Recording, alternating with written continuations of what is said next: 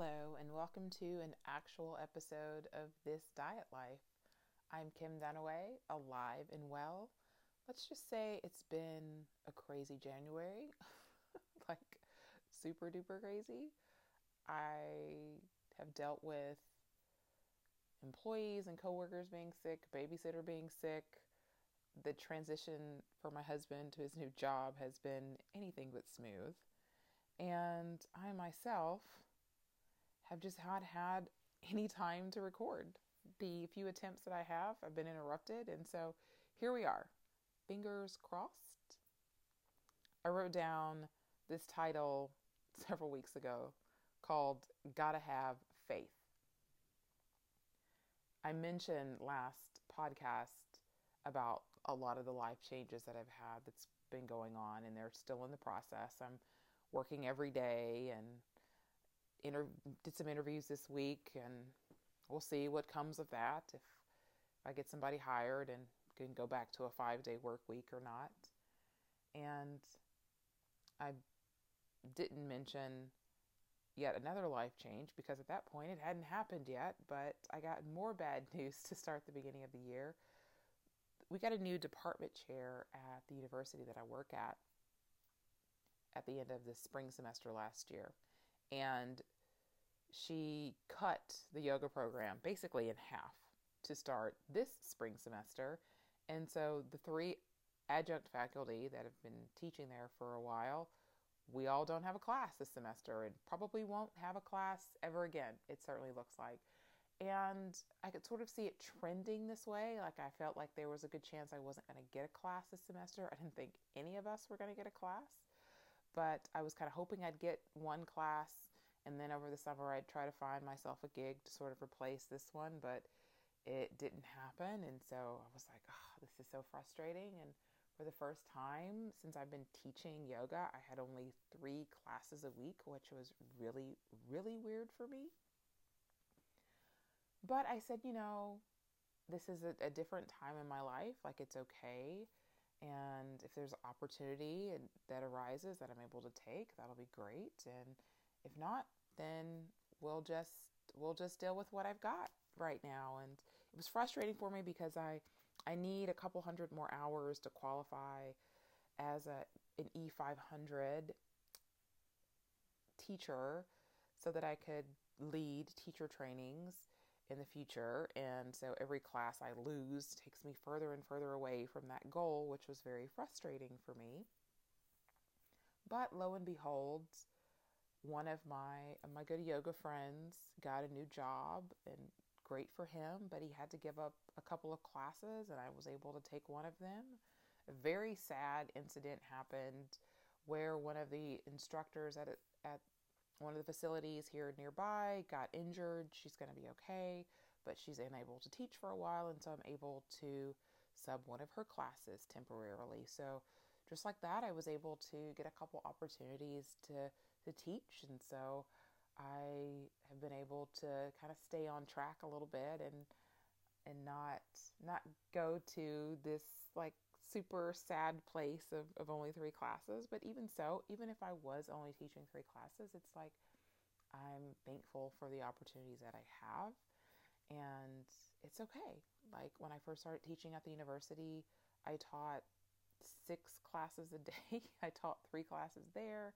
Then I went down the street and taught three classes at the Parks and Rec facility that I taught at, and six classes a day was probably a bit much to do that a couple of times a week, to be honest. Of course, this was before I was a mom and had a little bit more free time on my hands, or a lot more free time on my hands to be exact, but you know, it's totally cool. So I just say that because it's just a reminder that we have to have faith that at the end of the day, everything's going to work out that everything happens for a reason and it's going to be okay.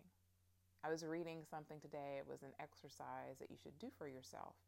You should picture yourself where you want to be five years from now. And then that person writes a letter to yourself, giving you some advice for right now. So just think about that for a moment or two. Like, where do you want to be in five years?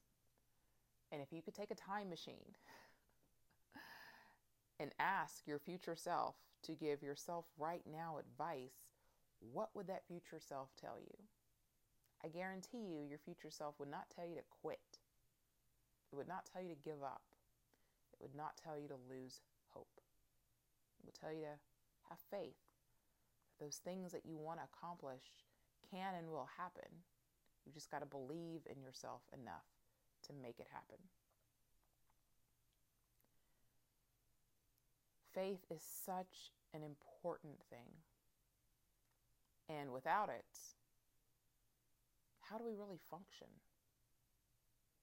Certainly not very well. To live without hope, to live without faith, is a very sad place to be. And when I say faith, it's not necessarily faith in a, in a higher power. You do, that's great. But you've got to put your faith in something. You've got to believe that you're making the right decision. Or if you've got that little something in your gut telling you that it's not, you got to have faith that switching courses is the right answer. With my husband changing jobs, it's been really different for him. He's used to being an employee, and now he's basically a business owner. It's a different mindset to be in. You got to go out and kill something and drag it home. It's different. And it's tested his faith in who he is, who he wants to be. And for all of us, we're tested at different times. Do we really have faith that what it is that we want to do, that it's really going to happen? And if we don't have that faith, are we wasting our time? It's funny because I've I've been church hopping because I mentioned on the podcast again, one of my life changes was my current church that I was going to for the past three and a half years fell apart. And so the first church I went to, they had like a kids program the first week. They I didn't there was no message, no sermon. The second church I went to was hilarious. Their sermon was on pets. Okay? So that was super weird. So the third church that I went to, he taught a sermon on relentless faith. You know how times when you keep hearing the same message like over and over again? Like you can't make this stuff up, right?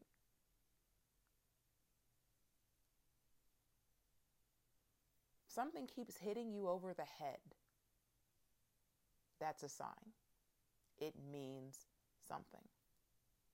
So when I wrote down the name of this particular episode of the podcast several weeks ago, right as I was getting bad news about my job at the university, before my husband's struggles had began with transitioning to his new job, before some other things around me were being challenging, I wrote down, gotta have faith.